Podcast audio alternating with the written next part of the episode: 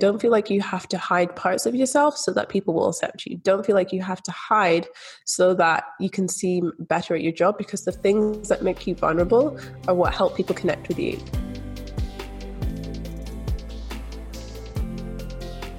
Hey, everybody, welcome back to Tales from the Journey. I'm Stephanie Zamora, and today I am here with Iffia Salter, who is a manifestation and mindset coach who has a very incredible body of work that she has created in the aftermath of really coming back from depression and anxiety after being orphaned in her teens. And I'm just so excited to have you here and share your story. Thank you for taking the time.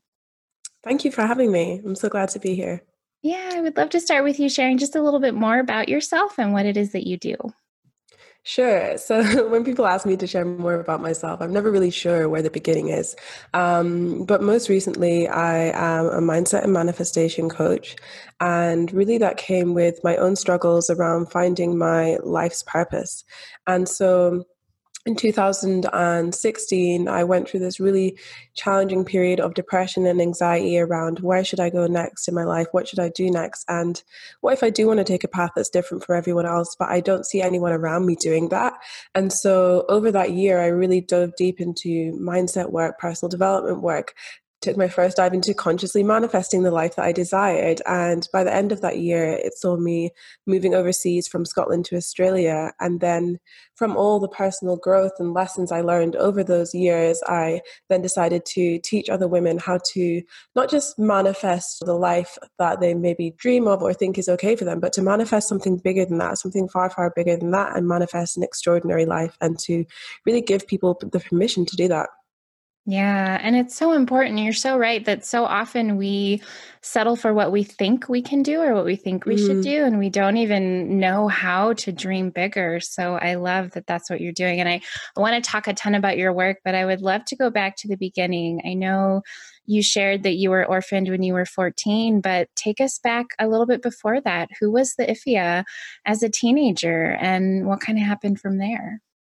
Yes, sure. So I was actually adopted when I was three years old. So I lived with my adoptive parent.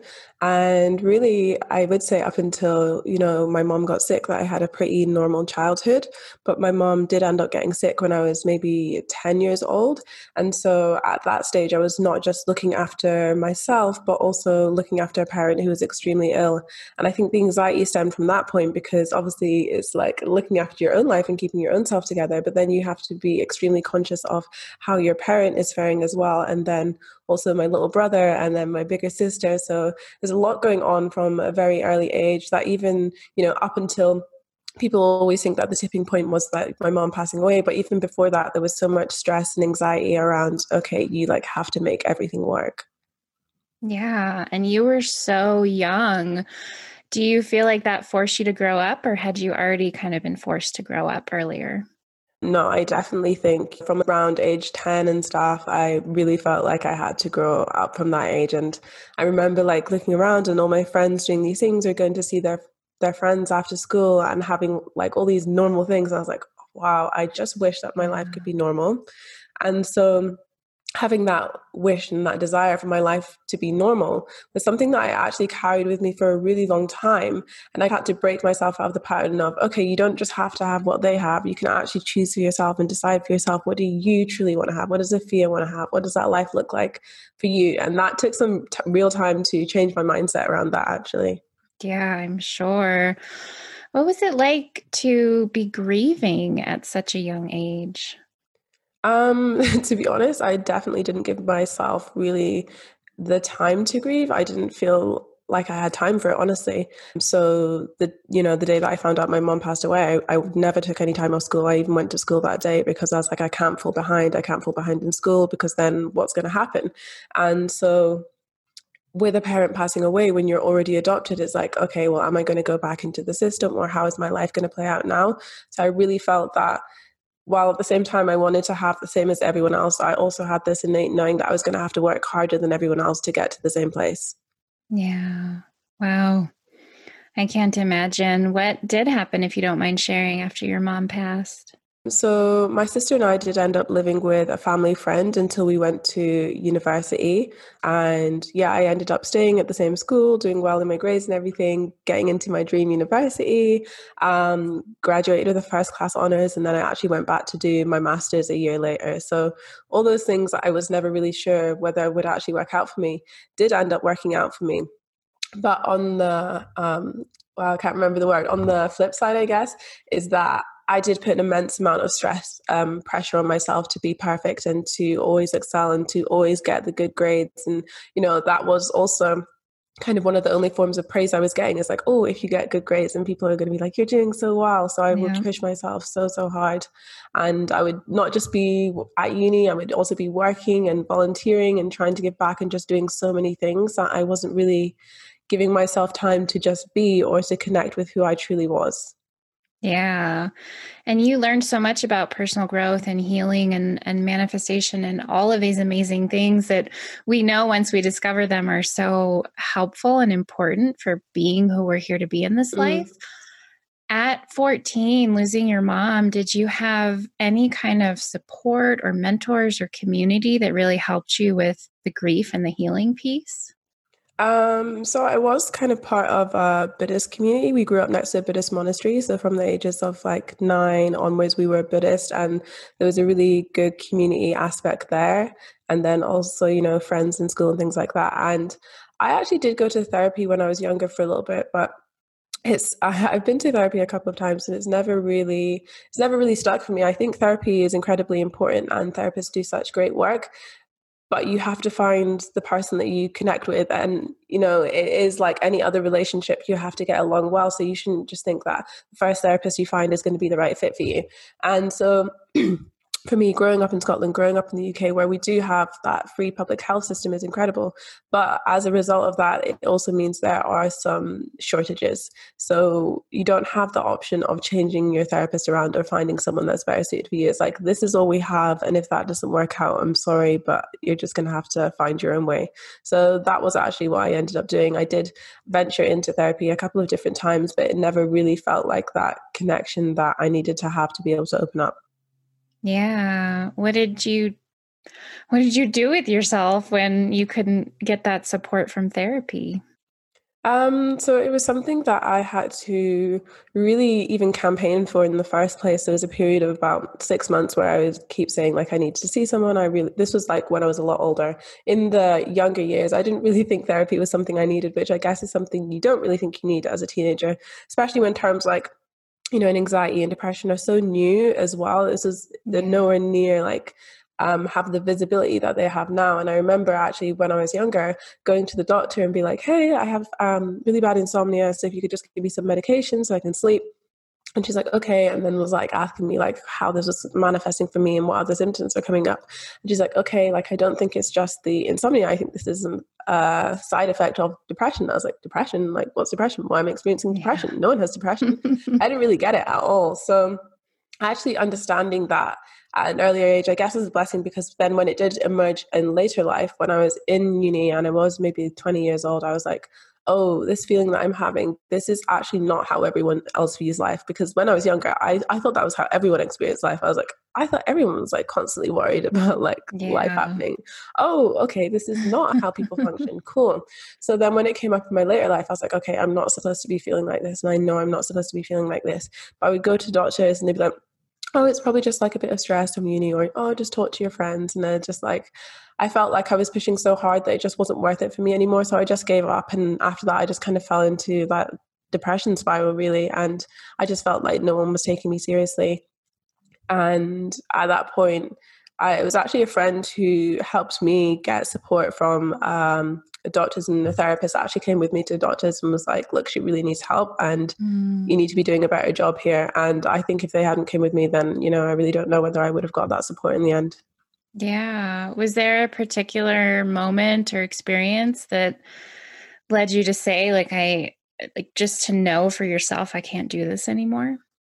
Um, it was just an overarching feeling. It was especially in my master's year of university when I went back to uni. I knew from the first like month or so i knew that i didn't really want to be continuing with that course and i just done that course because i wasn't really sure what to do next and i had a lot of fear and anxiety around finishing uni and being out in the world on my own because if you are in the care system you have what's called kind of like leaving care support workers and they support you from the age that you're no longer a minor while you're still in university. But after you finish university like that's it. No more emails no more calls no more support nothing. So it's like okay if i just extend, extend it another year then i'm still going to have that support to rely on. But I didn't actually want to truly be doing the masters. So the stress of I don't actually want to be here, really just began to build and i just had like it's almost like you're at war with yourself because you're like forcing yourself to do something that you know isn't right anyway. So it was really a culmination of all the feelings around that still having the stress and anxiety around what's going to happen next and yeah. there was a point when i'd stopped going to uni for maybe like six weeks or something and one of my lecturers had emailed me like hey are you doing okay? You've missed one of your entire modules like we've not seen you for a while and i was like yeah. I don't know how i'm going to like face going back into that classroom yeah. I can only imagine how much more anxiety that must have like layered on top of the anxiety you already have to be like mm-hmm. you've been on this path for so much of your life striving to achieve the things you felt like you needed to achieve and then to feel like you couldn't that must have been mm. intense yeah def- intense is definitely the word yeah wow well, it sounds like you had some good friends throughout your life that really supported you and didn't find the therapist that really worked for you, unfortunately, which I can relate to. I actually didn't know that therapy was a good thing. I tried it when I was younger, and it wasn't until after my loss and after a traumatic relationship that I was in because of my PTSD that I found an amazing and incredible therapist. And I was just like, oh, this, really can work. But how did you? How did you start the process of really coming home to yourself and figuring out what was right for you in your path and and how to kind of pull yourself out of the anxiety and depression? Um, so although therapy didn't work out i think it was definitely a catalyst to say okay i need to make some changes in my life and at that point i did start diving deep into my own kind of personal journey around personal development books and surrounding myself with like really uplifting people and set out a vision for what I wanted the next year of my life to look like. And so people often see moving abroad as like an escape or a solution or a fix to a problem but I knew that if I didn't address everything that was going on first, that it, it, wouldn't make any difference. That I would get there and I would still feel miserable and anxious and depressed, and there just wouldn't be any point in that.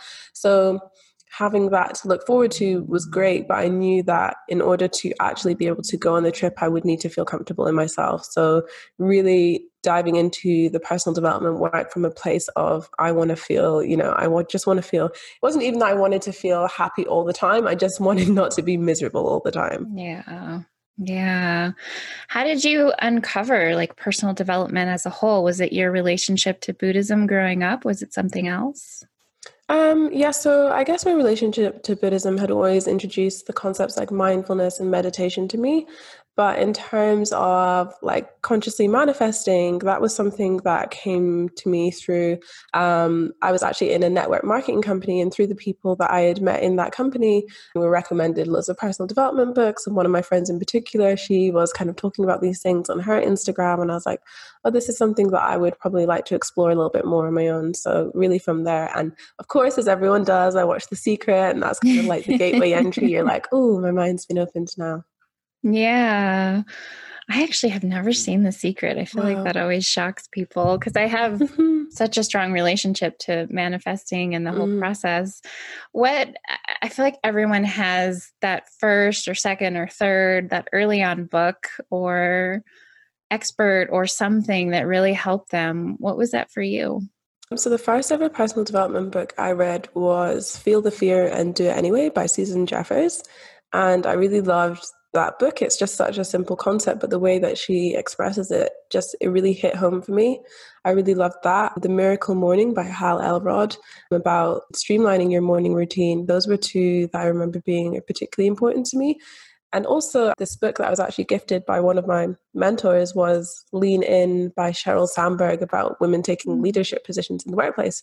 And I had been previously someone who had never really seen myself as someone who could be a leader, even though I was in so many leadership roles, I never actually saw myself in that position. And then reading that book, I was like, oh, this is actually what I want to do. This is actually how I enjoy showing up in the world. And that book almost gave me that permission to step into that leadership role. Yeah. I love that. I there's so many books that I think we can all name and so many books that we never know about until someone else names them. And I personally had no idea that personal growth, personal development work was a thing. Um, so I always love hearing what other people have read or learned from. Share with us the process of how you really painted that vision for yourself for that next year of your life and, and how did you even manage to tap into like this is who I want to be and this is what I want my life to look like? I think it was first a place of accepting, you know, so many people who you want to move on to the next place of your life, but you have to accept where you're currently at and so getting to a, a place where I could truly accept where I was at at the moment and understand I am not happy here, but this is where I'm at in the moment.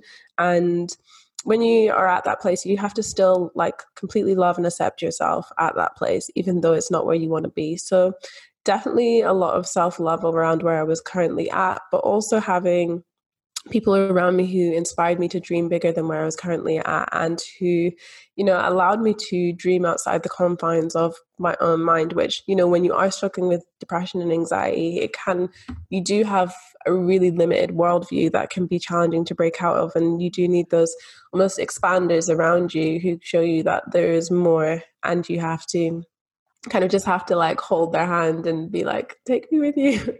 Um, and until you can you know let go and do it by yourself. So i think just having those inspiring people around me that i saw doing amazing things made me feel like okay maybe i could do something amazing too.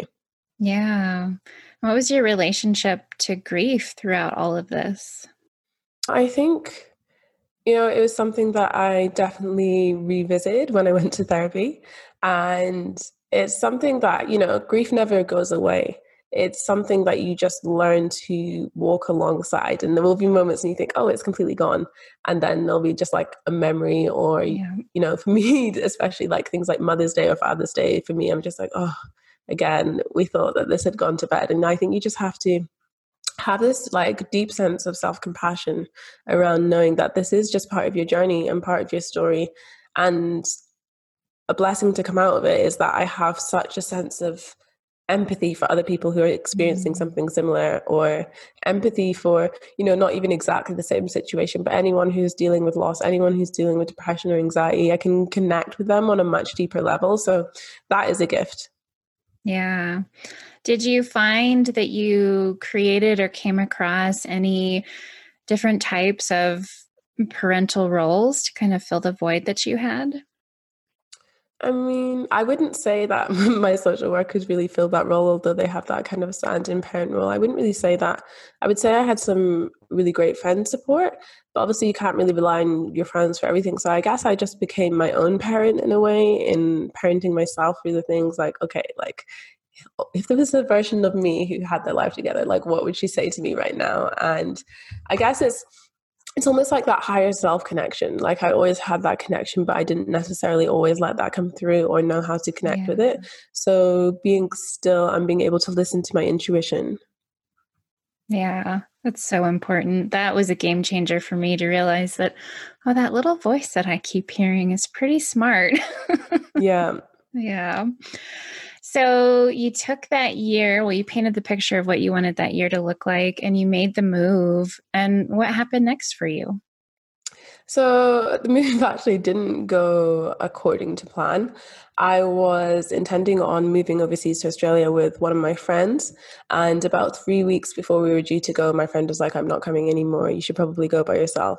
And I was truly devastated. But um, at the same time, I had, can I wow, there's the, oh my God, am I going to be able to go by myself? But also at the same time, I'd given up my apartment, I'd given up my job. I had told everyone I was leaving. I was like, I kind of have to leave. So I had a lot of fear around doing that trip by myself. And also, before we even got to Australia, there was meant to be a period of seven weeks where we were traveling through Southeast Asia. And while, you know, moving to Australia is something that everyone did, that traveling around by myself in Asia was definitely something that really scared me. But I did it. I managed to get on the plane. I remember crying I was out on the plane, like, what have I done? And then getting off the plane, it was like a click. It was like, wow, this is incredible. And actually having those first seven weeks of traveling alone was so important for building my confidence and showing me okay, I thought it was going to be really difficult to make friends. It took me two hours to make a friend. Okay, I thought it was going to be really mm-hmm. difficult to navigate. I can't really read a map, but here I am getting lost and kind of enjoying it.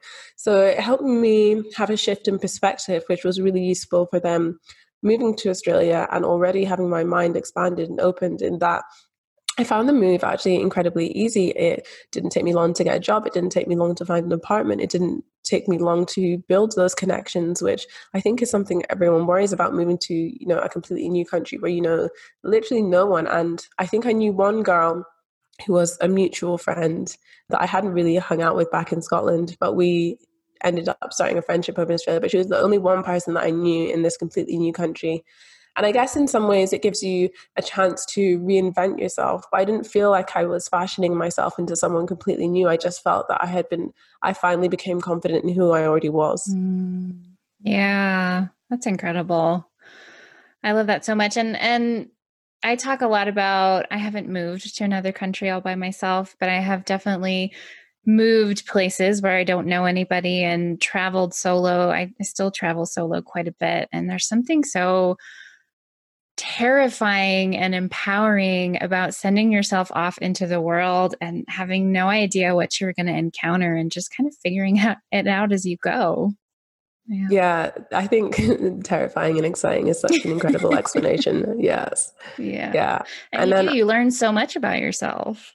You do. And things you know you wouldn't even expect to learn. And you learn also thing that I learned was like boundaries around saying like I actually don't want to do this or I don't want to come on the trip and I would rather not drink today or you know and saying those things that maybe in social situations you feel like oh the peer pressure I actually learned to have really strong boundaries from traveling by myself. Yeah. Why do you think that was? Why do you think that was different? Um I think you know I'd never been tested in a situation like that before where I was like, you know, when you uh, travel with someone else, you have to always consider the opinion of other people and you have to consider what the group wants and what your friends are doing. But when you're truly by yourself, you're like, well, I'm the only one who's going to be left with these memories. It's also my money that I'm spending. So, and also the most important thing is it's your energy that you're spending. So where do I want my energy to truly go?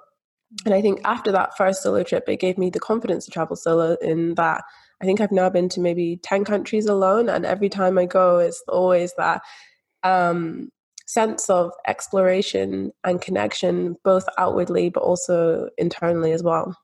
Yeah, absolutely. So you got there and everything fell into place, which I love. And I feel like Uh, for a lot of these big life changes and transitions, like that decision comes first. And then we really start to organize ourselves around what it is that we're doing and what we want and things tend to line up more easily. Was there anything though that was a struggle or a challenge? I can honestly say no. There were things that I thought would be challenging or that I thought would be strong. Most of the challenges happened before I actually left. Like it was like the day before, you know, I was about to catch my flight in six hours. I still didn't have insurance yet. I wasn't sure where I was going to stay. And I'm like panicking, trying to organize all of these things. But you learn when you're actually out there that most things, as long as you have a passport and a bit of money, can be easily resolved. Yeah. Yeah, it's true. I have figured out some crazy things in my solo travels that if you were to think about them beforehand, it just it feels impossible. But when you're in the moment, there's nothing to do but figure it out. Absolutely. Yeah. And so what happened next? How did you go from moving and starting over and doing your own healing and growth work that entire time to the work that you do now? So during that time, I also was blogging. I've been blogging for eight years, and I was initially, you know, my blog has evolved so much over the years. So it kind of evolved when I started traveling. It evolved into sharing my stories about traveling and how I'd solo traveled, and particularly for Black women who were new to solo traveling, because when you don't see so many people like you traveling, you always want to reach out and you want to ask people, how have you experienced a country? And I was getting a lot of that, um, people messaging me asking how I'd experienced a country or how I'd been received. So something that I was writing about a lot. And I then actually ended up writing an ebook all about solo travel and how to take that first solo trip. But I realized um, in the process of writing that book that what most people struggled with was not the travel or the trip itself it was the confidence. How do you have the confidence to do something different? How do you have the confidence when you're out there? How do you you know build that sense of connection? So that was something that i really related back to my own kind of spiritual practices. And when you show up in the online space you are taught you know pick a niche and stick to your niche. And so the niche i had picked for myself was travel. Even though it wasn't necessarily the biggest part of my life, it was something that I enjoyed to do and it's something I really love to talk about. But it was never the biggest piece of my life. And I felt that the portrayal I had online was really showing like mm. travel like 99% of the pie chart and then 1% of everything else. And so I kind of just shifted and evolved into talking about things that were more me. And while I was travel blogging as well, at that time I decided, okay, I would really love to work for myself and I decided to start a business in digital marketing, which was what my degrees were in. And I was so excited, started the business. And then after those first few months, it was like, hmm, I've started a business in something that I'm not actually passionate about just for the sake of starting a business. And I actually stuck with it for maybe over a year until I was working with my own coach and she asked me, we keep setting all these goals around business and then I'd show up every week just exhausted and so flat out. And she would just, one day I remember she just asked me, she's like, do you actually want to do this? And I was like, no, no, no, I don't. um, so we had this discussion and she's like okay well why don't you just take a couple of weeks away from posting anything sharing anything doing any work related to that and then when you feel like it you can just go back and if you don't feel like going back don't go back and I didn't feel like going back, so I didn't. And I didn't know what it was going to evolve into evolve into afterwards. I just knew that I didn't want to keep going down that path when it was really stealing my joy.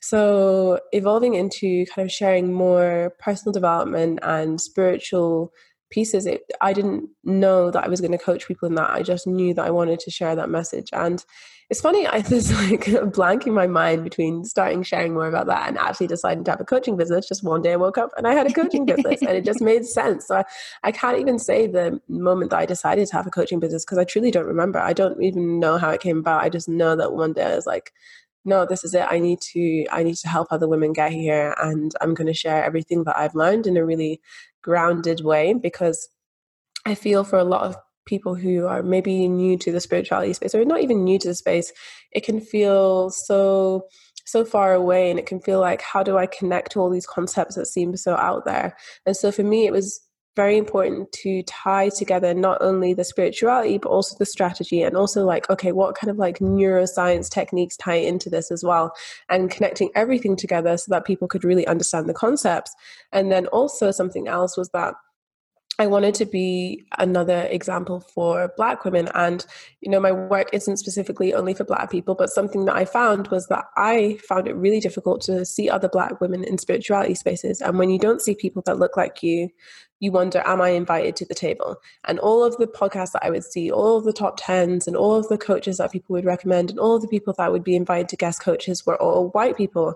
And it's like, okay, if we are making this you know the spirituality space is so open and welcoming you can get so many incredible things from it but it's not welcoming enough to everyone in that space. And this isn't just black people this is disabled people this is trans you know lgbtq people. And i just didn't feel that there was enough inclusivity that i was seeing. And i was like okay if i'm not seeing enough then i'm going to create it myself. Yeah.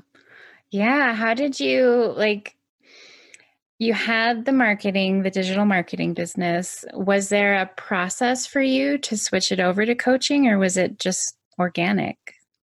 Um, so just immediately stopping everything that was related to that business. And I had had a business coach who had kind of mentored me for the process of setting up that business. So I knew some kind of basics around okay, when you want to start a business, these are kind of the steps that you need to go through. So for coaching, I guess I just applied some of the lessons I'd learned to that and applied it over to starting my own coaching business. And then I also have had an accountability partner for the past two and a half years. And we have both kind of evolved our journeys from initially being in the travel space and moving more into the coaching space. So our journeys are kind of parallel in that way. And it was good having someone to relay back and forth with as we were both shifting our journeys and kind of helping each other evolve and grow as well. So one of the first things I did was I had um, a Facebook group, which at the time, again, I was feeling this like, okay, spirituality and mindset and growth is really important to me, but I don't know how it's going to fit into the travel sphere. So I had something that I did inside in like 2018 was I had this Facebook group that was High Vibe Blogger Tribe, and it was for bloggers who wanted to learn more about how to apply mindset and manifestation to growing a blog. And so when I decided to venture more into expressing myself spiritually, I was like, okay, this group, I'm going to change it to being not just for bloggers, but for anyone who wants to explore that area. So I remember going in there and being like, oh my God, I'm going to have to tell everyone that I'm completely changing. I'm like, it's okay if you're no longer interested, but if you are, I would love if you wanted to stay around. So, um, kind of evolving that Facebook group, I guess, was a really big step for me and seeing that people were receptive to it and open to it. I think there is um, but in the spirituality space, there is a kind of fear around expressing, like, oh, I'm going to have to share all these concepts with people, and people from like my past or even you know existing friends are going to think she's crazy. What is she talking yep. about? so, you know, I guess testing the waters with the Facebook group was like, okay, cool, good to go. And then I just started talking about it. And I remember I did have such a resistance for a long time on my Instagram of sharing things. I was like, you know, do people actually want to hear about this? It's important to me, but is it going to be important to other people? And finally, what it came down to was I just had to start living my truth truly all the time. And there had been, I could see the points in my life where things had kind of not gone as planned and not gone as expected because I hadn't been living my truth. I'd been living someone else's truth. I'd been living the truth that I thought I should be living. I just like the road ahead for me has to be lined with total truth and authenticity. Mm. And if I don't share what's on my heart, then I'm not living in alignment with who I truly am. Yeah, I can so relate to that. And it's funny, I when I first started my business, it was like coaching for cause or branding for cause-driven entrepreneurs. And I decided to change it. I was going to coach women going through the quarter life crisis or anyone going through the quarter life crisis. And I didn't even announce it. I just like changed the banner on my email and just started talking about the new thing. But I had when I first started really sharing the things I wanted to talk about around personal growth and healing and finding your purpose. Um, I blogged anonymously for a while and I was so mm. scared mm. to put my work out there. And this this was back when Facebook was chronological, so it was very easy to bury your own posts. So I would like post something and then I would bury it with a bunch of stuff and um yeah, it was really scary, but I was pleasantly surprised that people were really open to hearing what I had to say and and for me to share that part of myself and that's continued to be true was was that the case for you or did you receive any pushback from people in your no no people were yeah very receptive to what i had to say and what i had to share and you know i did say like if this isn't for you that's totally fine and you don't have to stick around i won't be offended so giving people that out as well. Yeah.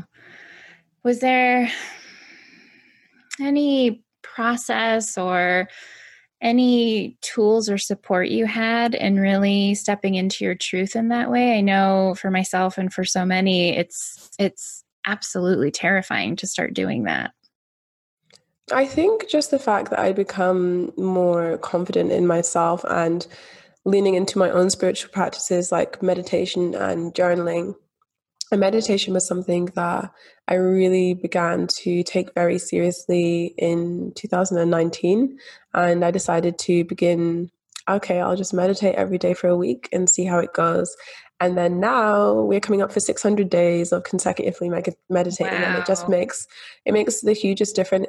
And especially as someone who still, you know, I still experience anxiety. It's not something that I think ever totally goes away. You just learn ways to manage it. And for me, starting the morning with meditation is something that helps to keep me grounded and keeps me centered, keeps me focused. And journaling is another way that I can connect with myself, connect with my truth. So those two practices are huge staples. And I think for anyone who is in this process of self discovery or you feel like you're making a major shift in your life, make sure that you're regularly, you know, not just communicating with other people about your ideas, but you're communicating with yourself about your ideas because yeah. that is the person who matters most.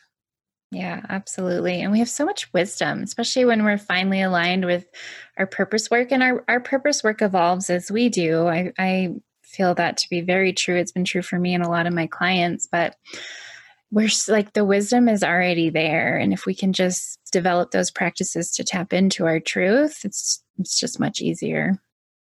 Absolutely. I would love to hear I think a lot of people are afraid to do their work and to show up in service of others and to tell their truth because they're still dealing with or going through or struggling with the things that they're trying to help others with, whether it's mm. grief or depression or trauma. I know for me, my trauma is a constant work in progress, and I've come a long way, and I feel very equipped to support my people and it's something that I work on and I still have panic attacks and I, I still have my grief come up. And I would love to hear from you. What has your process been around supporting others while also, you know, tending to your own anxiety and maybe even depression and grief?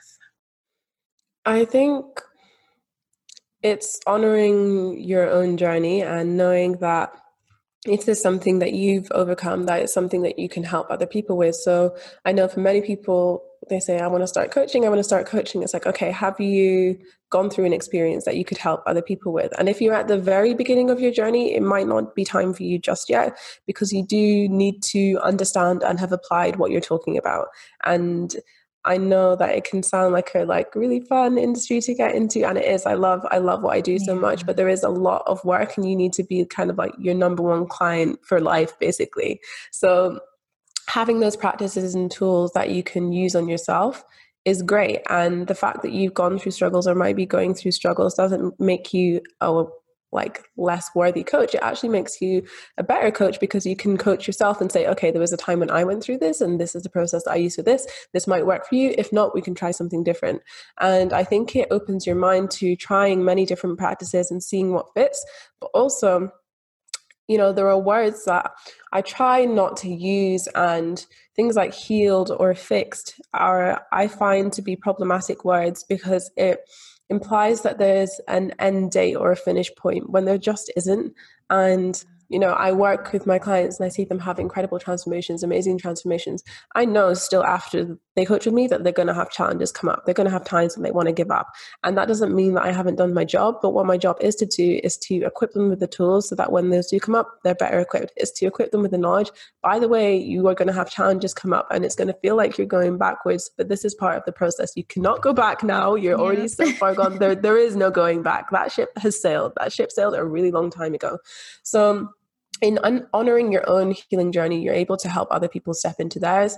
And along with dealing with you know anxiety depression i also suffer from chronic illness. I have endometriosis mm-hmm. and that will see you know some weeks of the month i just can't even work. I can't even get out of bed.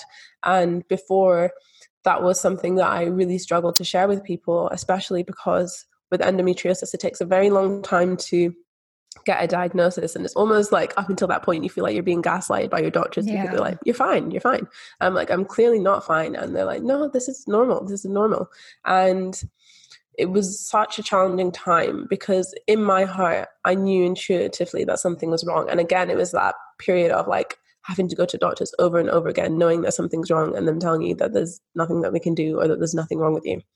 And so finally getting a diagnosis after seven years and feeling like I had to push so hard for it, I almost had this like underlying belief of like people aren't going to believe me or people aren't going to understand. So when it came to sharing it online, I really stayed away from sharing it online. One, because firstly, it was something I didn't entirely understand myself, but two, because I did have that fear around.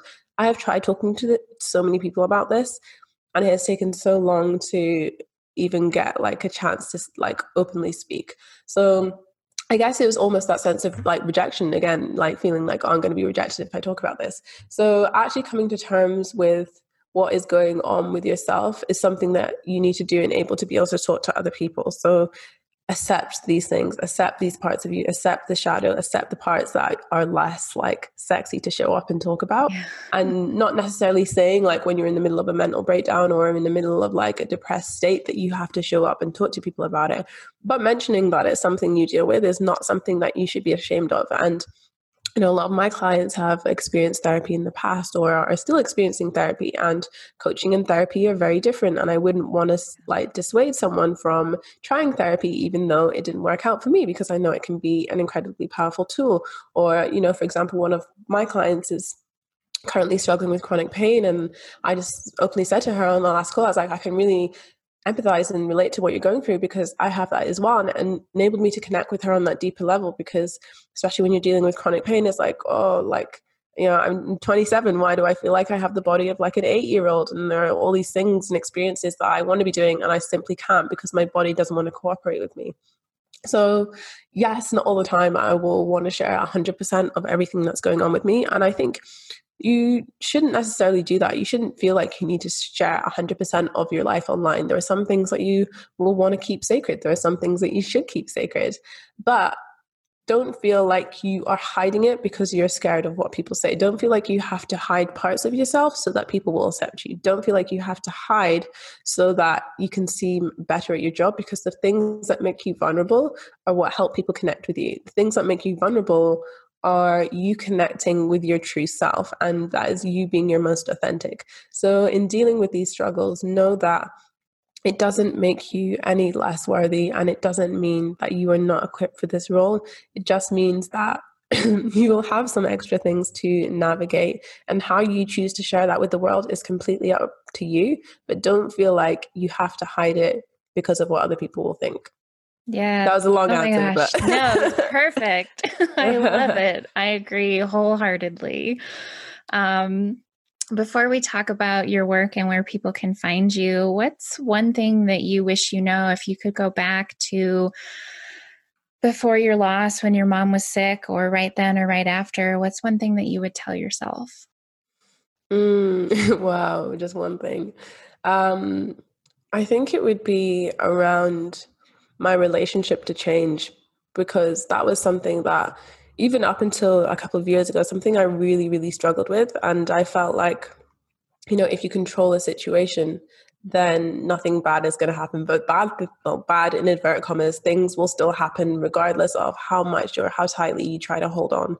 And you know the only thing you can rely on is that things are going to change. So if i could give myself any advice it would be build your re- resilience in relationship to change because things are always going to be changing and there's nothing that you can do about it. All that you can do is control how you react how you show up and who you let in. Yeah absolutely. That changed my life as well when i when i really learned that um, so thank you for sharing that. And we're going to link to all of your amazingness. I know you have the podcast you have a beautiful website and such a great body of work but tell people where they can find you um, how they can learn from you and work with you Amazing. Um, so, thank you, first of all. Um, so, you can work with me through one on one coaching. I have just actually reopened my one on one mindset and manifestation coaching, and this is really for ambitious women who want to take that next step in their life and you know not just for that dream life but for an extraordinary life a life outside the norm and who have really been feeling up until this point there's something that has been holding them back so it's about overcoming those limiting beliefs, gaining clarity on what it is you actually truly desire to do, and learning how to apply manifestation to that from a grounded perspective using my five step framework for effortless manifestation. So, throughout the course of the one on one coaching, that's something that I work alongside with you to do.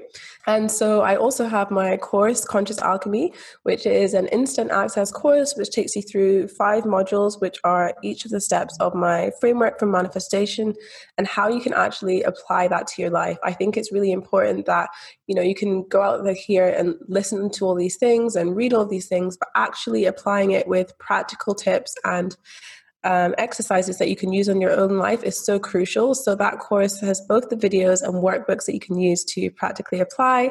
And then, of course, my Instagram, Afia Salter underscore, and my podcast, The Manifest Edit. Yeah, your podcast is amazing. I was listening to some episodes before we got on, and it, it's it's great.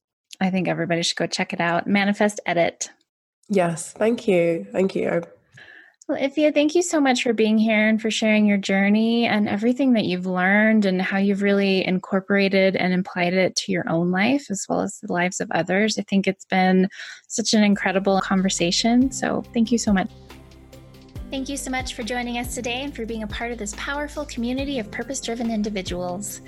We have a ton of free resources for you at www.talesfromthejourney.tv slash free, including access to an eight week sampler of our renowned journey mapping program. That gives you instant access to impactful training lessons, life changing exercises, and our signature AccuSesh processes that you can implement immediately. We'd love your help in getting the message out and growing our community, so please take a moment to share this episode, subscribe to the podcast, and leave us a review on iTunes. I'll catch you in the next episode.